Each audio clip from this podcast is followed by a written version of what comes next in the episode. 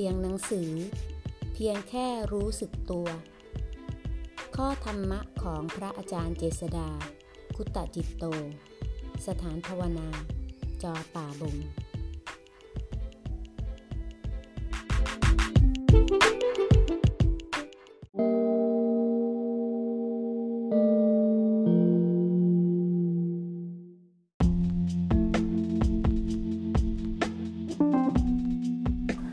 หน้า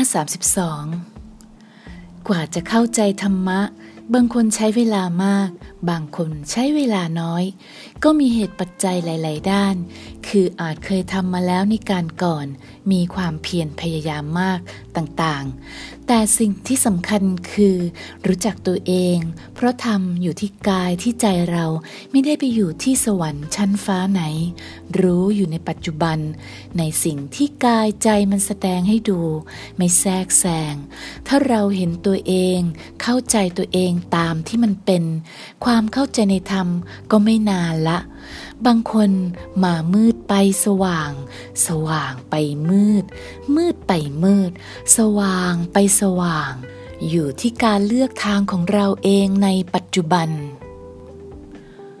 เราถูกหลอก ชีวิตที่เกิดมาในโลกนี้ล้วนถูกหลอกทั้งสิ้น คือถูกหลอกว่ามีเราอยู่จริง ๆ โดยสิ่งที่เรียกว่าอาวิชชา คือความไม่รู้ตามจริง ตัณหา